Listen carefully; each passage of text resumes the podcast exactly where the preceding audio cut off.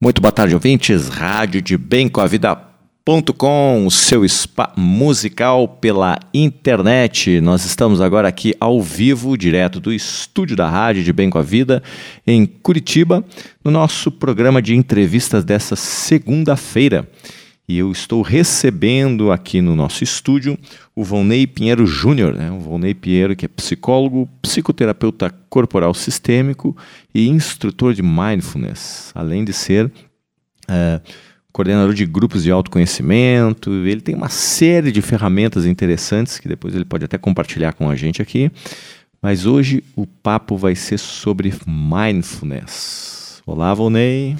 Olá, Alexandre. Olá, ouvintes, tudo bem? Tudo certo, obrigado por você poder disponibilizar seu tempo de estar aqui com a gente para poder conversar com os nossos ouvintes via internet. Se você que está plugado aí na internet ouvindo a nossa rádio, você pode nos acompanhar também pelo nosso WhatsApp mandando as suas perguntas. O nosso número aqui é o 41 99 667 6997. O DDD 41 99 667 6997. Você também pode enviar por e-mail, que é o contato arroba radiodebemcomavida.com e até mesmo pelo Facebook da rádio, que é o Rádio de Bem com a Vida. Qualquer um desses três canais, as perguntas chegam aqui e o Volney vai poder responder diretamente para você. Vamos lá, Volney. É, uhum, hoje lá. se fala muito em mindfulness, né? Agora, o que significa o mindfulness? Né? Bom, é, é um termo que até as pessoas para falar às vezes têm uma certa dificuldade porque não é um termo em português, né, Alexandre? É um termo em inglês. Mind significa mente. Fullness ainda é uma variação que pode representar aí plena, né? Então, mindfulness, se a gente fosse traduzir para português, ainda uma tradução muito correta, né? Seria atenção plena. Atenção plena. Isso. Uhum. E o mindfulness, então, é esse, essa prática, né? é um termo guarda-chuva que a gente chama, que compõe muitos campos de conhecimento e que se, vamos dizer assim, se expressa em uma prática que é uma prática de meditação e de treinamento da atenção. Uhum. Então ela parece ser um pouco mais do que a meditação? É, é vamos dizer assim que tem todo uma, um conhecimento é, psicológico acerca do mindfulness, né? Então ele é um construto psicológico, ele envolve tanto uh, um estado de consciência, uma compreensão a respeito do estado de consciência, né? Quanto uma série de práticas, quanto programas de saúde, também com relação a traços de é, traços psicológicos, né, que nós seres humanos temos. Então é um arcabouço de conhecimento grande. Então, quando a gente fala de mindfulness ou de atenção plena, é, a gente está falando dessa prática que, em primeiro lugar, a primeira distinção dela de outras meditações é que ela é laica, ou seja, não tem religião envolvida e nem filosofia. Né? Uhum. Né? E ela foi feita assim justamente para poder é, contribuir para toda a população, né, para toda e qualquer população poder se beneficiar dessa prática. Então, será que é por isso que as pessoas é, buscam muito isso também no trabalho? Porque eu tenho visto que organizações têm levado mindfulness né, para trabalhar com os, com os colaboradores. Hein? É, com certeza, né, Alexandre? As empresas né, são ambientes que tem, muito plurais. Né? As pessoas que estão lá dentro são de diversas tradições, religiões, enfim. E o mindfulness ele não se propõe a trazer um conhecimento é, filosófico ou religioso, mas sim uma prática que vai ajudar as pessoas a ter uma maior qualidade de vida. Uhum. Né? Intrapessoal, que é com elas mesmas, né? com a forma como elas se relacionam com os próprios sentimentos e emoções e pensamentos, e sensações também. E interpessoal, que é como elas, a partir das, nos relacionamentos, conseguem utilizar essa autopercepção também. Uhum. Né? Então, acho que por isso que as empresas têm usado bastante também, porque promove para o indivíduo esse bem-estar, essa autopercepção. Uhum. Isso aumenta, com certeza, a qualidade dela no trabalho. Uhum. Mais do que a qualidade do trabalho em si, mas dela no trabalho. Né? Sim, sim. Imagino. Hoje em dia, é, é, as pessoas estão muito agitadas, assim, um, existem muitas turbulências, assim, questões sociais, questões políticas ocorrendo. E aí, para manter o centro nisso tudo é um desafio, né? Manter é. o autocentramento. Né? É, até o, o termo que o John Kabat-Zinn, que foi o, o, criador, o fundador, vamos dizer assim, do termo mindfulness, é, que é um médico especializado na área de biologia, né, do, do, da, do Hospital de Massachusetts, né, uhum. o John Kabat-Zinn, foi ele quem começou a criar esses programas de mindfulness e definiu esse termo. E a população que ele trabalhava era justamente uma população de passava por altos níveis de estresse, seja por dor crônica ou por ansiedade excessiva, ou mesmo é, as consequências do estresse como a depressão. Então, a, a prática do mindfulness vem até para poder ajudar a reconduzir né, o indivíduo para um centro, para uma saúde. E, e o nome do livro dele, né, até falei o nome dele aqui, é o primeiro livro que ele lançou sobre mindfulness se chama Full Catastrophe Living que quer dizer assim, é, vivendo em catástrofe total.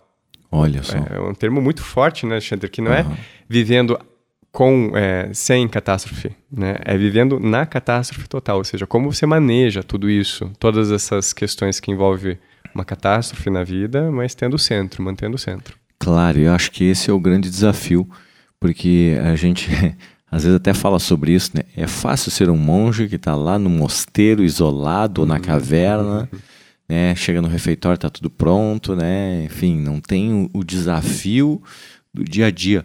A questão é você poder fazer esse treinamento aqui no, no, no cotidiano. Exatamente, né?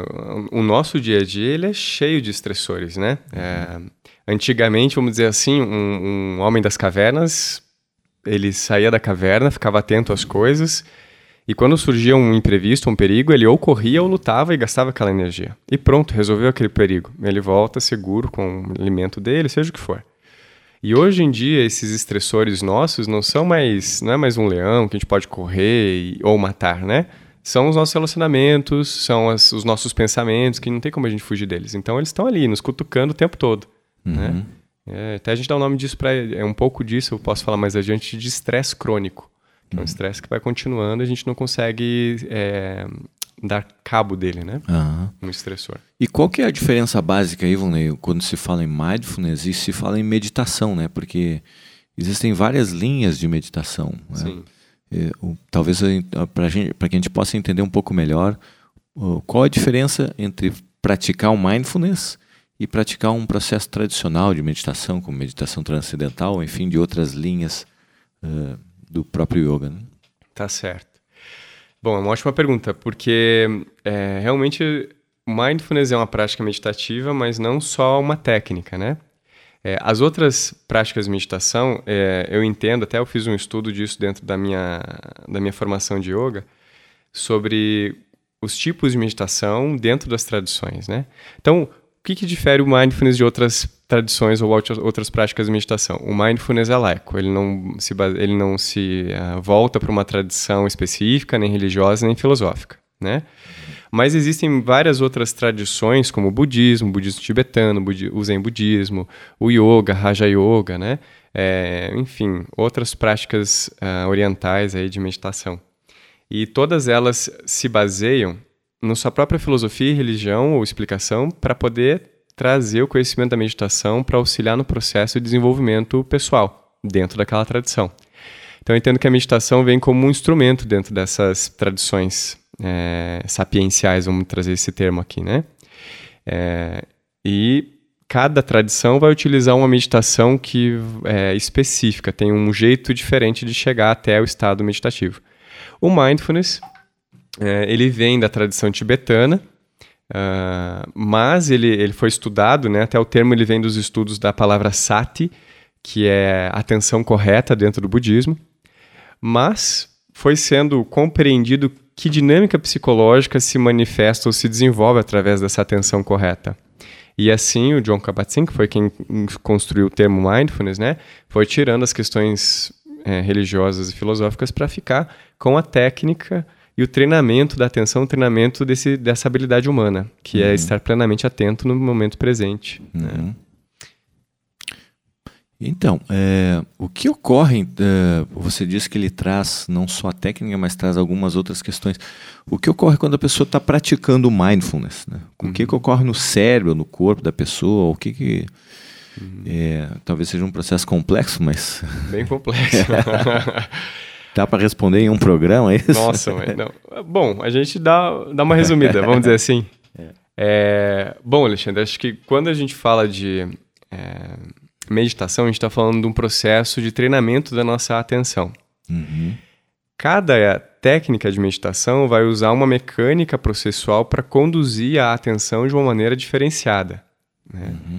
É, o mindfulness ele usa uma mecânica processual que é de atenção é, aberta, de monitoramento, que a gente chama. Que seria isso? Que seria assim, observar as sensações que se apresentam no momento, uma a uma, no momento presente, estando uhum. aberto, podendo aceitar essas sensações ou essas experiências que acontecem no momento presente e podendo é, adotar uma atitude de aceitação com relação a elas.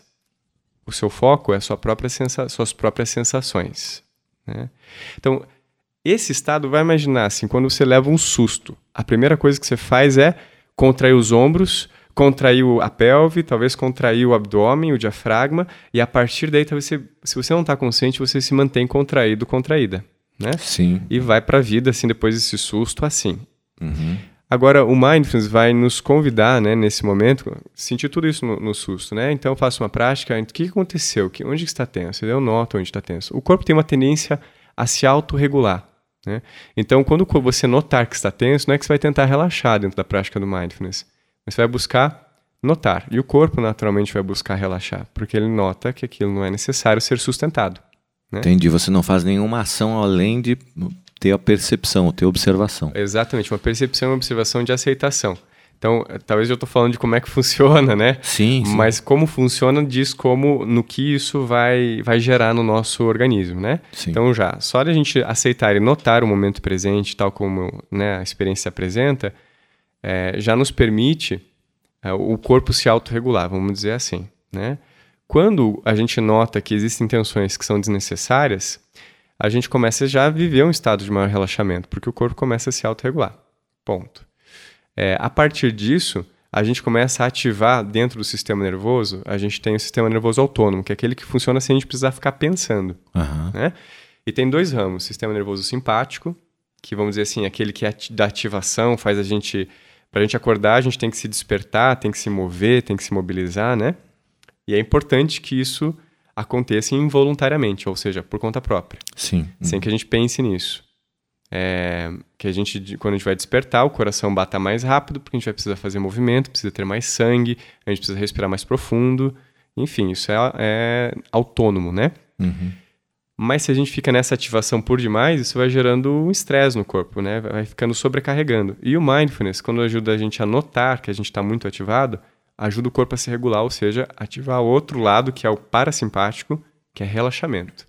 Criar um estado de soltura, de apaziguamento, de relaxamento, de bem-estar. Então, quando a gente nota que a gente está muito ativado, o corpo naturalmente se regula para esse estado de relaxamento. Né? Uhum. Então, o mindfulness ele vai trazer benefícios para a gente nesse sentido, a partir dessa base e outras mais cognitivas que a gente pode explorar um pouquinho depois. E também. pode ocorrer outra situação também, se você precisa de um momento de mais ativação e está relaxado demais, poder ter a, a, energia, ou enfim, o movimento que você precisa. Uhum. É, é, como você, a busca da prática é trazer a presença, uhum. né? E a presença faz você perceber o que acontece com você e o que está acontecendo no ambiente. Claro. Uhum. Então você nota que precisa de mais ativação. Então, naturalmente, e você vai intencionalmente trazer essa, essa atenção, essa ativação. Mas é uma escolha sua. Sim, sim. Mas você precisa perceber primeiro o que está passando com você antes de agir, né? Claro, o seu corpo tem que estar tá contextualizado com o ambiente, com o que está acontecendo ali, né? Uhum. Se você, imagina, você é relaxado demais, se depara com um, hum. uma situação, uma, assim, vira a esquina com um cachorro bravo, você precisa correr, né? Ele vai dizer, olha, agora a energia, porque é o estresse necessário aí, né? Isso, para poder se resolver daquela situação desagradável, né? Sim, sim. Perfeito. Bom, temos pergunta de ouvintes já aqui. Oba. Se você quiser mandar a sua pergunta, pode enviar aí pelo nosso WhatsApp, DDD 41 99 667 69 97. Pode ser também pelo Facebook da Rádio, radiodebemcoavida.com ou até mesmo através do nosso e-mail, que é o contato arroba radiodebemcoavida.com. Vamos lá, nós temos a Jana de Joinville. Ah, mas assim, ó, eu faço meditações guiadas, dessas que tem no YouTube, ela comenta uhum. aqui, né? Ou faço com uma, ou com ou faço com uma música de fundo. Tem o mesmo efeito é, da feita totalmente em silêncio? Uhum. E aí ela pergunta também, outra coisa, sentado ou deitado faz diferença também? Então, ela pergunta se faz diferença em silêncio ou com música, ou sentado ou deitado, se isso influencia aí, né? Uhum. Bom, dentro, vou responder dentro do mindfulness em primeiro lugar, né? Dentro da prática de mindfulness, o, o que baseia uma prática de mindfulness é você estar com a atenção voltada para o momento presente, com uma atitude aceitadora, radicalmente aceitadora, aceitando o bom e o ruim daquele momento, e uma atitude curiosa a respeito do que está se apresentando. Então, se você está nessas três intenções durante uma prática, mais fácil você está numa prática de meditação mindfulness, né? É, então, se você usa música ou fica no silêncio, não importa tanto se você está com essa intenção. Mas as orientações que nós temos quando é, pratica mindfulness é de ter silêncio. Porque às vezes a música ela pode vir como um, vamos dizer assim, um, criar um espaço, um conforto, que é uma tentativa de evitar o mal-estar. Né? E a ah. atitude de mindfulness é tentar também acolher o mal-estar e poder aceitá-lo e poder lidar com ele. Né? Uhum. Né? E se deitado ou sentado, é, nas tradições clássicas de meditação, normalmente as práticas são sentadas, rigidamente sentadas, né? É, mas dentro do mindfulness a proposta é um pouco diferente, é criar um espaço de bem-estar. Então, é, tem algumas práticas que são deitadas e outras práticas que são sentadas. O que é importante, como no mindfulness trabalha também com pessoas com dor crônica ou dores intensas, às vezes a pessoa precisa se deitar, não consegue ficar sentada. Né? Claro. Então a gente ajusta para a necessidade da pessoa contanto que ela mantenha essas, pra, essa intenção de estar tá atenta ao momento presente, com uma postura aceitadora e curiosa. E gentil também com relação a ela mesma e ao ambiente, né? Sim. Essa situação tá uhum. que está acontecendo. Isso independente do ambiente, né? Isso. É, não, eu pergunto porque eu já tive a oportunidade de participar do Vipassana, né? Uhum. E no Vipassana os instrutores eram bem rígidos. Eles diziam assim, ó, tem que ser só no salão, não pode ser no quarto e uhum. pouco menos em cima da cama, né? Mesmo quando você esteja fazendo em casa, para você não cair no risco de dormir ou de relaxar demais e, e sair do foco da meditação.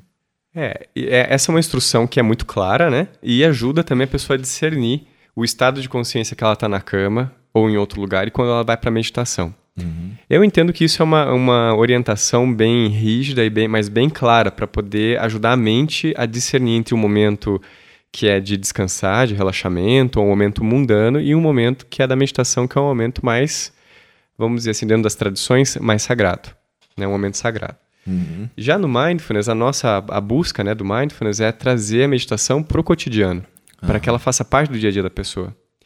E de uma maneira é bem informal mesmo. Então não tem importância a pessoa deita na cama, por exemplo. O importante é a intenção dela. Então, muitas pessoas às vezes fazem a prática na cama, né, deitadas e dormem. Falam, ah, Vone, puxa, dormi na prática. É, o que a gente, como instrutor, orienta, né? Não tem problema.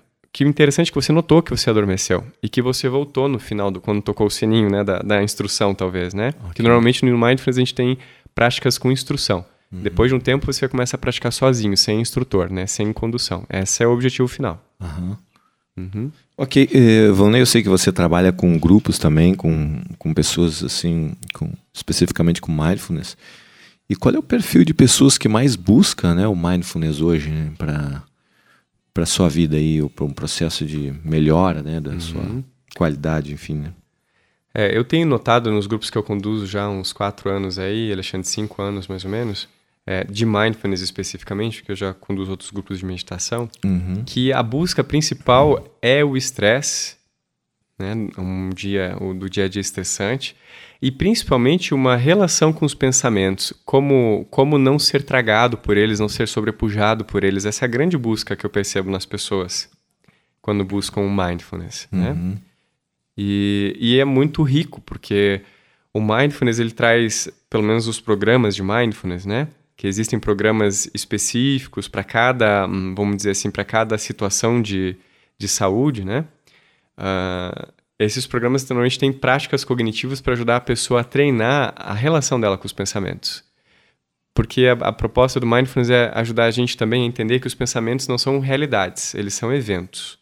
Eles se apresentam e daqui a pouco eles vão embora. E a gente fica. Sim, né? sim, sim. Uhum. Como visitas numa casa, né? na nossa casa bate na porta, às vezes a gente não gosta muito dela, mas tudo bem. A ideia é a gente receber ela bem e deixar ela embora. Isso é um pensamento negativo. Sim, sim. Ou uma visita positiva, recebe positivamente, recebe bem. E quando ela for embora, a gente também tem que deixar ela embora, porque ela não é, não é, vamos dizer assim, não somos nós, né? Não pertence a nós. Sim. Se apresenta e vai embora, né?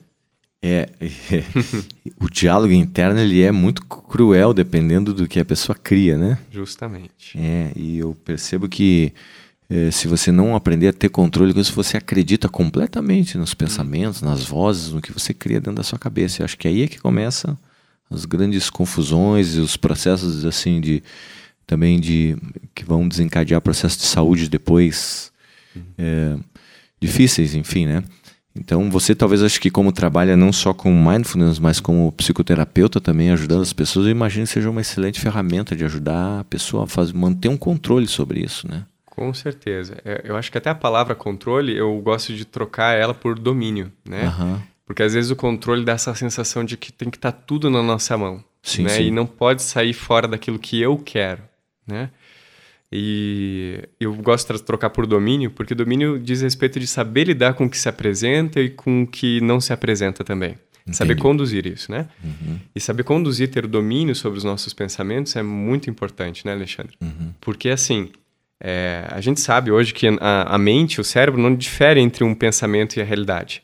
Né? Tem pesquisas que mostram assim, que 60% da, da, de um pensamento, é, vamos dizer assim, 60% de uma situação imaginada é vivida no corpo, em termos de reações fisiológicas, né?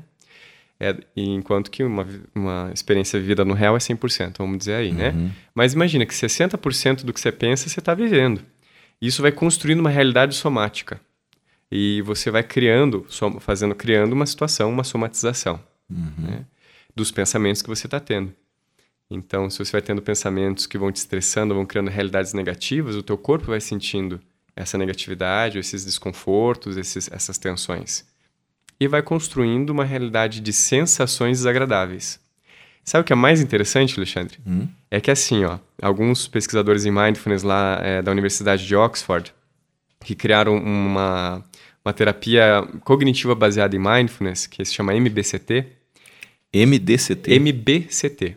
Uhum. É, eles compreenderam nessa junção da psicologia com o mindfulness que esse estado de sensações criado pelos nossos pensamentos e esse estado emocional que às vezes a gente acorda no nosso dia a dia assim de um mau humor ou um humor meio rebaixado, ele cria um campo de sensações que desperta emoções e essas emoções e sensações despertam pensamentos negativos.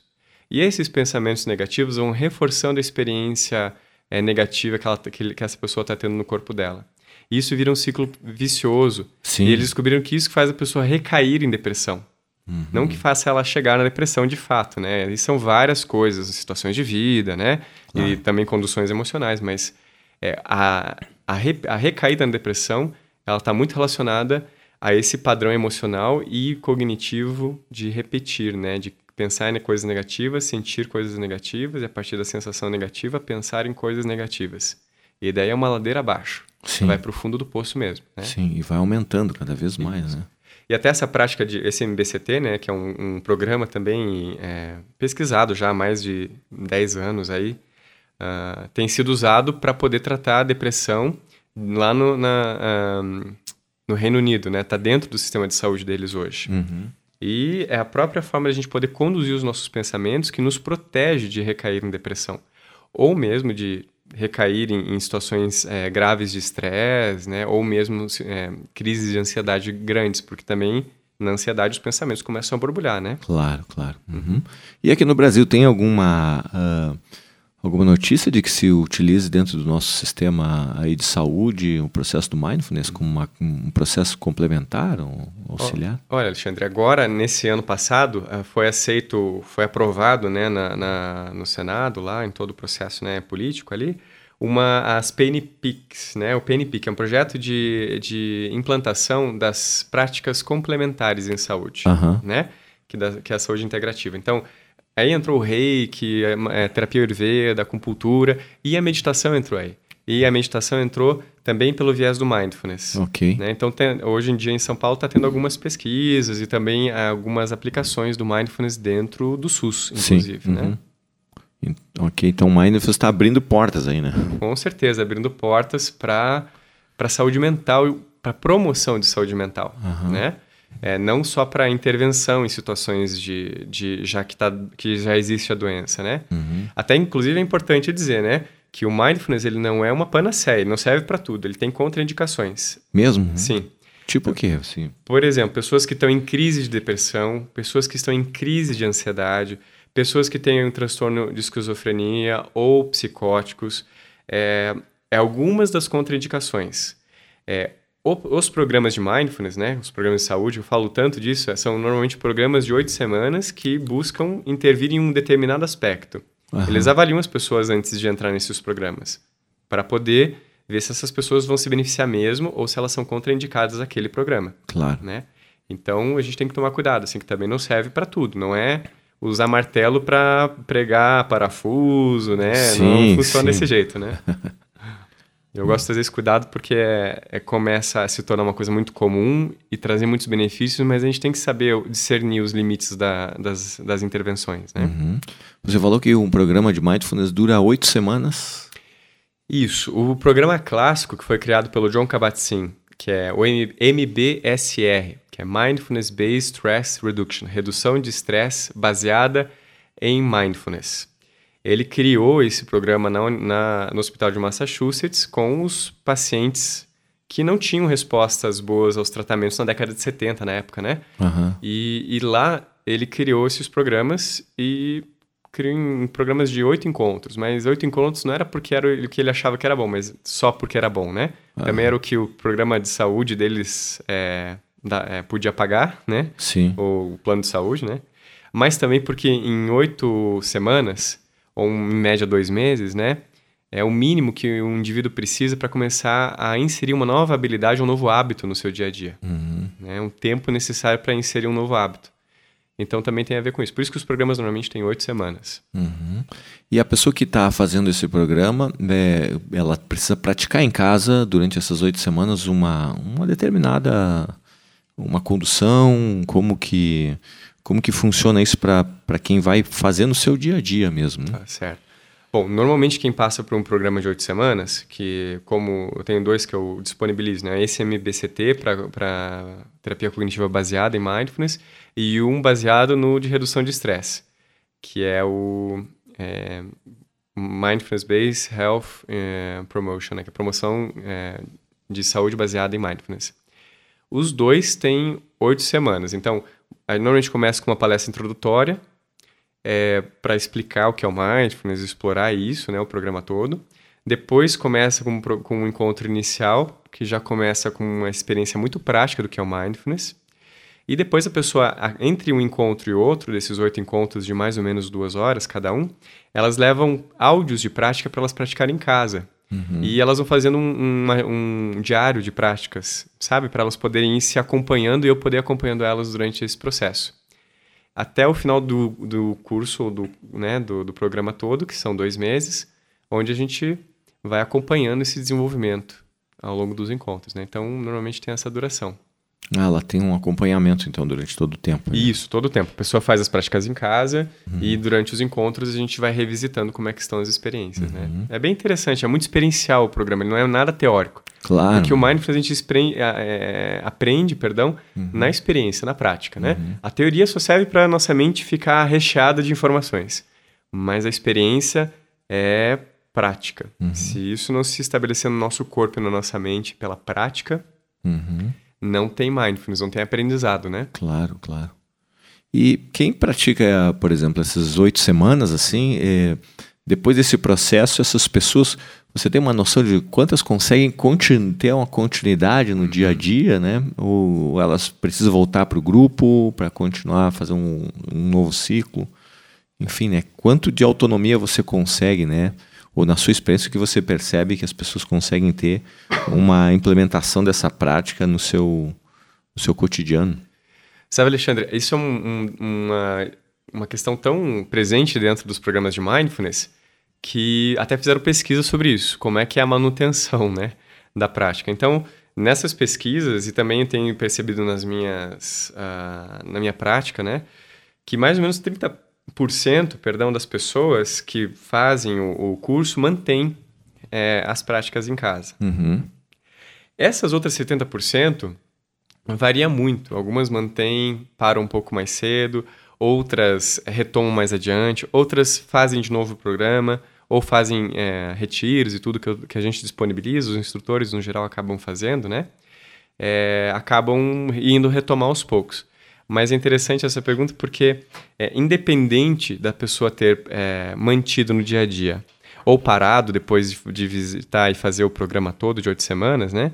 ela mesmo quatro anos depois ela relata benefícios ainda do programa. Olha só. Por isso que tem sido tão é, reforçado e, e, as pessoas têm se interessado muito dentro da área de saúde, porque é uma intervenção que permanece a longo prazo. Uhum. Né? Sim, ela, ela é estendida, né? Isso. Vamos lá, temos mais perguntas aqui. Temos uma pergunta que vem de São Paulo. Já vamos ver quem é o nosso colega que está perguntando aqui. O Almauri de São Paulo. Olá, Almauri. Ele faz a seguinte pergunta. A pergunta para o Volney se pessoas com síndrome de pânico têm contraindicação. Acho que você já respondeu isso. Isso. Né? Mas ele continua fazendo assim. Ó, e para quais distúrbios ou questões humanas que o mindfulness comprovadamente traz mais benefícios? Né? Puxa. Bom, a questão da síndrome do pânico, né, que quando a pessoa está numa crise no, no síndrome do pânico ou no momento grave dessa síndrome, é, ela está muito predisposta, perdão, a fazer contato com, uh, com as sensações desagradáveis no corpo e às vezes ela não dá conta de aceitá-las. Então, fazer o mindfulness, a prática de meditação, pode ampliar o contato com essa experiência e pode gerar outras crises ou mesmo uh, despertar é, algum desconforto. Lógico que cada caso tem que ser visto individualmente. Cada instrutor vai fazer uma avaliação a respeito da condição da pessoa para ver se ela está no momento é, apto ou não, mesmo com uma síndrome do pânico aí. Uhum. Porque depende da, da, da, individualidade, né? Agora, onde tem comprovadamente eficácia, bom, eu acredito que para cada é, programa de saúde desenvolvido dentro do Mindfulness, eles já comprovaram eficácias, né? Um deles é para prevenção de recaída em, em, depressão, que é a terapia cognitiva baseada em mindfulness. Então, tanto que está sendo aplicada dentro do, do sistema de saúde inglês como uma alternativa e uma alternativa mesmo, não só complementação, mas como uma alternativa à psicoterapia e terapia medicamentosa dentro do sistema de saúde deles, uhum. né? Outro é o, ao estresse, né? grandes benefícios com relação ao estresse e as doenças que acabam se desenvolvendo a partir do estresse, como as doenças psicossomáticas aí, né? É, também existem práticas que o mindfulness uh, traz benefícios, né? Para prevenção de recaída em vícios, né? Então tem alguns programas voltados para drogadição também. Olha, hum. Então, porque ajuda a pessoa a prevenir a recaída em, em recaídas em, em vícios, né? Também tem programas voltados para a área de alimentação, é, que tem o MB Eat, né, que é Mindfulness Based é, é, alimenta para alimentação. Agora a tradução me fugiu. Uhum. Mas voltado para a questão da alimentação, que é ajudar as pessoas a, que têm algum distúrbio de alimentação ter mais consciência do seu própria, da sua própria condição e poder se alimentar e nutrir melhor. Sim, né? sim. Existem outros ainda, mas se for parar aqui eu vou ficar por muito tempo. Mas esse eu acho que já é bastante coisas, né? Estresse, depressão, alimentação, prevenção de recaída em vícios. Também tem para é, promoção de relacionamentos, de qualidade de relacionamentos. Hum. E tem também programas ou intervenções baseadas em mindfulness que ajudam é, na, no tratamento de transtornos de personalidade borderline, que é um, a gente sabe como psicólogos, né, e psicoterapeutas, o trabalho um, com uma, uma terapia com personalidade borderline é, é bastante delicado. E, e o mindfulness traz mais um recurso dentro dessa prática, né? Mas é um, um caminho específico, né? Uma, um programa específico para isso. Ah, um programa, um protocolo específico Exato. Protocolo, essa é a melhor palavra, tá, Alexandre? Do que programa, inclusive. Protocolo. Tá ok. Quando você fala ali que o mindfulness ajuda na recaída à depressão, é, quando a pessoa já saiu da depressão, o mindfulness ajuda a pessoa a estabilizar. No caso da pessoa estar tá na depressão, o mindfulness ela ajuda ou ele nesse momento também não recomenda? É, quando a pessoa está em depressão, é, ela, ela, tem que tomar um cuidado. Ela tem que estar é, acompanhada por um psicólogo, psicoterapeuta, acompanhada por um psiquiatra com medicação, né? E então ela pode é, vir, se ela está estável nessa condição dela, para um programa de mindfulness uhum. com acompanhamento. Tá? Uhum. Então ela tem que estar bem estável, vamos dizer aí. Quando ela está em crise, não é recomendado porque pode piorar o quadro claro. da crise. Uhum. A prevenção de recaída, até inclusive uma das coisas que a gente percebe é a partir da segunda ou terceira recaída que o programa tem mais eficácia. Uhum. Porque a pessoa já conseguiu notar melhor qual que é o padrão dela de recair em depressão. Né? E o programa ajuda ela a entender melhor esse processo dela. Perfeito. Uhum.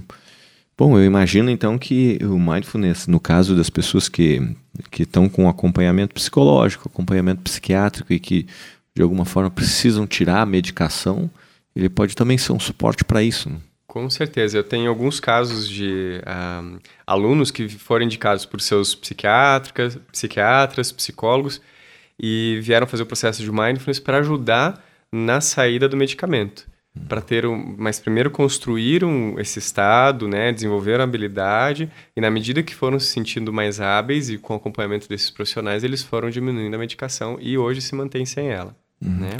Aumenta a meditação e diminui a medicação. Né? Exatamente. Né? Vamos lá, temos a Beth aqui, está deixando um abraço. Uh, olá, gratidão.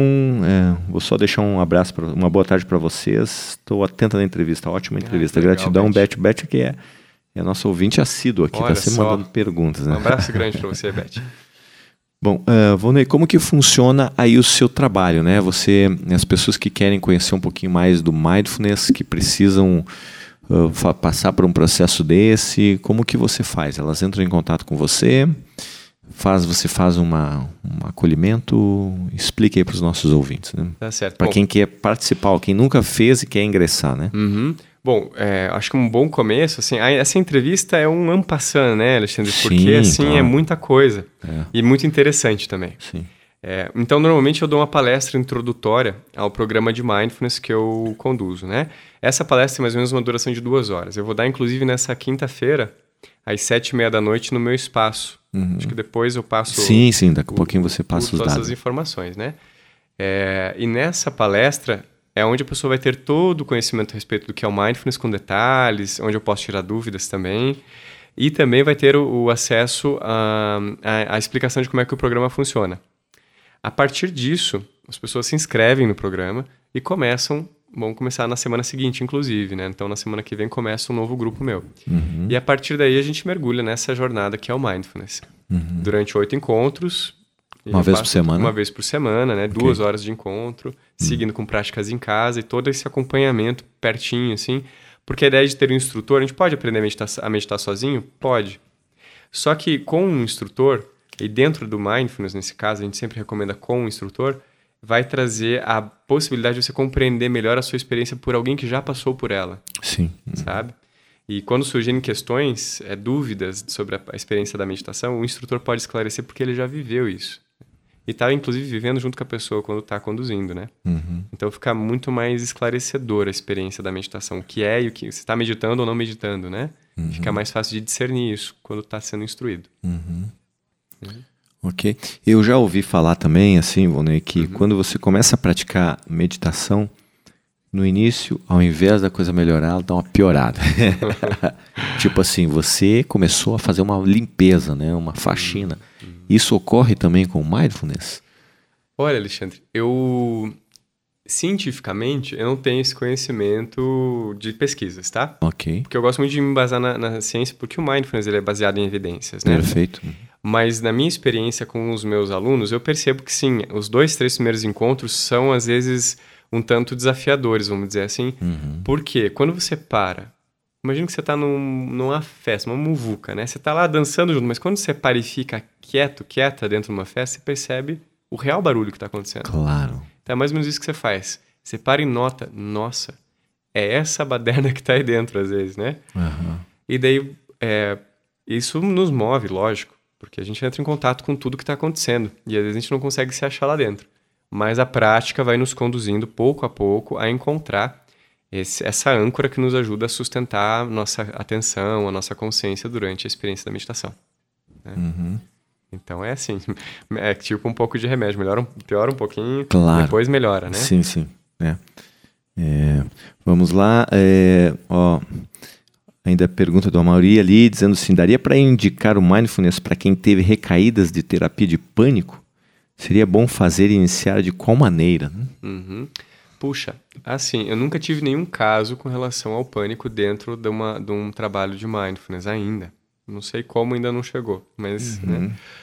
Mas sim, se a pessoa já teve pânico, ela está tratada, tá, passou pelo processo terapêutico e ela se sente bem, ela pode sim fazer um processo de mindfulness. Na verdade, lembrei agora de um caso assim. Inclusive, a pessoa ela entrou em contato com, dentro da meditação, veio à mente dela a experiência do pânico que ela teve. E naquele momento ela entrou num processo de pânico. Mas por conta de ela estar em contato com a meditação, com a prática, com a âncora e tudo isso que a gente trabalha dentro da, da prática, ela conseguiu viver aquela experiência sem se deixar levar por ela. Ah, okay. E conseguiu se reaver no final da prática. Uhum. É lógico, isso é uma experiência individual. Eu não sim. vou dizer que isso é generalizável. É. Mas sim, essa pessoa passou por isso, ela já tinha sido tratada pela, de transtorno de pânico, agora eu lembrei dela. E então seria possível, sim. A questão é se você está sendo bem acompanhado. Se alguma coisa acontecer, ter alguém para você poder recorrer além do instrutor. Sim, né? sim. O, o Amorim pergunta ali: teria como fazer online com instru, com, com a instrução do Volney? Você faz isso Olha, é, existem programas online, né? existem instrutores que é, disponibilizam online. Eu até esse momento não trabalhei online ainda, uhum. né? até porque não tive essa demanda, até tive uma demanda, mas preferi encaminhar porque a pessoa é, tinha outros instrutores no ambiente que ela trabalhava que eu conhecia e recomendava também. Mas a princípio eu não trabalho, mas se a gente precisar poder conversar Sim. e tirar, se ele quiser tirar mais dúvidas, eu posso até indicar algum instrutor dentro da área dele para poder porque eu acho que a experiência, assim, tete a tete, ela é ainda mais forte, sabe? Uhum. E é mais, vamos dizer assim, mais transformadora. Sim, sim, perfeito. Bom, Vonei, se você quiser então é, deixar aí para os nossos ouvintes de que maneira as pessoas podem te encontrar, né? E talvez dar aí o, mais detalhes sobre a palestra que você vai ter essa semana, né? orientação para as pessoas. Tá né? bem. É, eu vou dar uma palestra então no dia 26 de abril, quinta-feira, agora, nessa semana, às sete e meia da noite até às nove e meia da noite. Vai ser no espaço que eu dirijo, que é o Arhat, Desenvolvimento Humano. Uhum. Fica na rua Francisco Lachowski, número 17, ali no Campina do Siqueira, na bordinha com o Bigorrilho, bem no finalzinho do Bigorrilho, né? Uhum. Próximo ao terminal do Campina do Siqueira, da Faculdade Evangélica para quem é de Curitiba. Uhum. Então eu vou dar palestra lá nessa quinta-feira e quem quiser pode entrar em contato comigo pelo WhatsApp, é 41 99 11 7 1987. Então, repetindo, 41 99 11 7 1987. Lá eu passo mais instruções, faço a inscrição da, na palestra, assim eu posso acolher todo mundo bem dentro do espaço. Sim, sim. Muito interessante, né? Vonei, é, se você tivesse que dar talvez uma dica para os nossos ouvintes aí, né? Talvez não uma, uma dica completa do, hum. do mindfulness, Sim. mas como que a gente pode utilizar uma dessas ferramentas aí do mindfulness no nosso dia a dia, né? Uhum. Para você que está aí no trânsito, você que está aí em provas de final de semestre de faculdade, você que tem que lidar com relacionamentos, né? Uhum. É, turbulentos entre altos e baixos, né? O que, que você poderia nos deixar de presente aí de ferramenta para a gente usar. Né? Tá certo, acho que a palavra já diz tudo. Um presente, é, né? Esteja presente. Em primeiro lugar, respira três vezes bem fundo, solta o ar pelas narinas e boca, assim, esvaziando mesmo. Você poder sentir a tua respiração. Né? A gente até pode fazer isso junto agora, isso, né? pode guiar o pessoal. Vamos respirar juntos aí, inspira fundo. Mais uma vez. E uma terceira.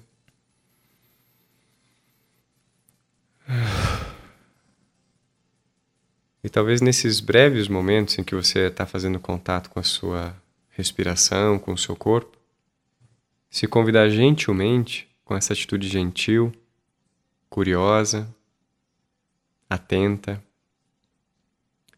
a notar o que você sente no seu corpo nesse momento talvez notando as sensações que permeiam ele, sensações de calor, de frescor. Talvez notar as áreas tensas, as áreas mais relaxadas, sem julgar se é bom ou ruim, se está certo ou se está errado, só por esse momento convide-se a notar o que se apresenta. talvez você possa perceber até mesmo a roupa tocando a sua pele. Ela também faz parte do ambiente, mas é um ambiente que você carrega junto com você. Talvez notar o ar tocando a sua pele. Gentilmente, podendo reconhecer essas sensações. E se qualquer pensamento surgir, note que pensamento que está presente, que está se apresentando. E talvez reconhecê-lo e notar que ele não vai ficar aí para sempre, daqui a pouco ele vai embora. Você pode notar ele ir embora também. E talvez se apresentem outros. Mas com gentileza você se convida a notar a sua presença nesse momento, onde quer que você esteja. Talvez notando a sua respiração tal como ela se apresenta, sem precisar mudá-la, sem precisar julgar se ela está certa ou errada, se é boa ou ruim. Mas gentilmente notando a tua respiração por esses momentos.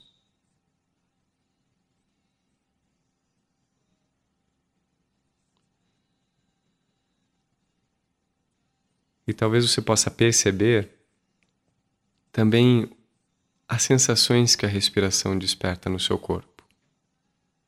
Talvez o toque da roupa no abdômen, ou no peito, ou nas costas, quando você inspira infla o tórax.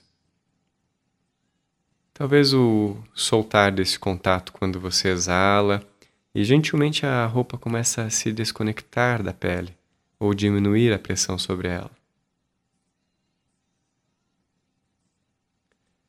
E talvez você possa notar outras áreas do seu corpo, contato das mãos, talvez em algum objeto, ou nas pernas, onde quer que você esteja.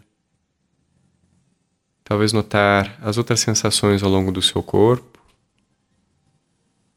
as sensações ao longo da sua pele, talvez o ar tocando a pele nas áreas descobertas.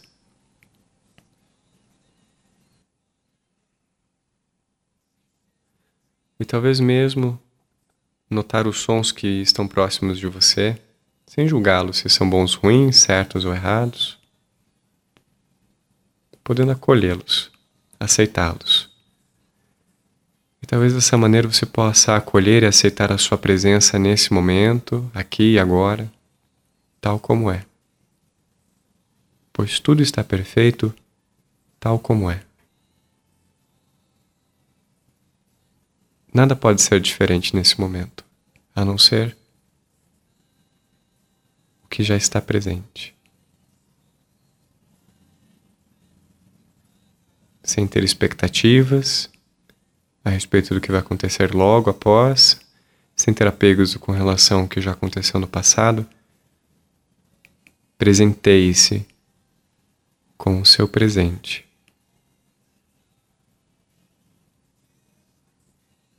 E talvez você possa sentir todo o seu corpo, o seu corpo como um todo, habitando ele, habitando o seu corpo.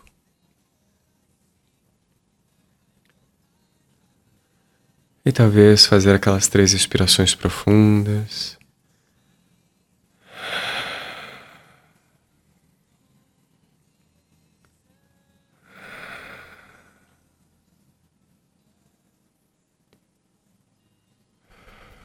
podendo aceitar-se tal como você é, nesse momento, aqui e agora, sem julgar e sem precisar mudar qualquer coisa, pois tudo já está perfeito tal como é. E se você fechou os seus olhos durante essa prática, você pode abri-los e ficar mais uma vez presente nesse ambiente que você se encontra, seja onde for, com a sua plena atenção e a sua presença. Você pode fazer isso a qualquer outro momento do seu dia. Ao lavar pratos, ao tomar uma xícara de chá, ao estar em contato com outro ser humano, uma outra presença. Poder aproveitar tudo isso que está presente. Qualquer momento. Você pode estar plenamente atento e presente. Estar mindful, como nós chamamos, né? é isso. Ok, muito obrigado, Vonei. Então, aí o Mauri perguntou se dá para fazer online, acabamos de fazer um, É, a gente uma, fez uma experiência aqui, uma né? Uma experiência de Mindfulness online, né? Vonei, muita gratidão é, por vir aqui conversar com os nossos ouvintes, tirar dúvidas e trazer o seu conhecimento e essa breve prática. Tenho certeza que muitas pessoas agora pararam para respirar um pouquinho e prestar atenção em si e isso já faz toda a diferença, que nos tira um pouco do piloto automático, né? Exatamente. O mindfulness é a própria prática que nos tira do piloto automático, né? Uhum. Nos coloca presentes realmente na vida, não uhum. fazendo como máquinas, né? Sim. Repetindo. Sim. A gente pode fazer algo diferente na nossa vida quando a gente para e olha para ela, né, Alexandre? Sim. Porque mindfulness não é você se resignar com as coisas, mas é você poder parar, observar e poder tomar uma atitude diferente. Com certeza. Consciente, né? Então tá. É isso aí. Gratidão, Vonei. Eu que agradeço, Alexandre. Agradeço a todos os ouvintes. As perguntas foram muito pertinentes. Fico muito feliz aí pela, por poder contribuir um pouco e expandir um pouco mais o conhecimento sobre o mindfulness, que, tem, que é tão bom e tem se expandido tanto pela, pela área de saúde, pelo mundo aí, né? Tá. Como que as pessoas te acham aí na internet? Você já passou? Você ah, tem Facebook? Tenho dois, duas páginas no Facebook. Tenho a página do meu espaço aqui em Curitiba que é Arhat de, é, Desenvolvimento Humano. A-R-H-A-T Desenvolvimento Humano. Uhum. Né? E a VP Yoga e Psicoterapia, ou Volney Pinheiro Yoga e Psicoterapia. É uma outra página que eu tenho, que essa é mais pessoal, é, é a do meu trabalho pessoal mesmo, né? Uhum. Então, nesses dois lugares no Facebook, a pessoa pode me encontrar, eu tiro dúvidas, converso lá, tem as divulgações, tem informações lá também. Então, eu me coloco à disposição por lá também. Ou WhatsApp mesmo. Tá ok. Uhum. Ok, Ivonei, muito obrigado. Obrigado você, ouvinte, que ficou aqui com a gente. Né? Essa entrevista deve ficar disponível em dois ou três dias para que você possa ouvir e compartilhar com seus amigos aí pela internet. Agora vamos de mais música na sua tarde de segunda-feira. De bem com a vida, a sua rádio pela internet.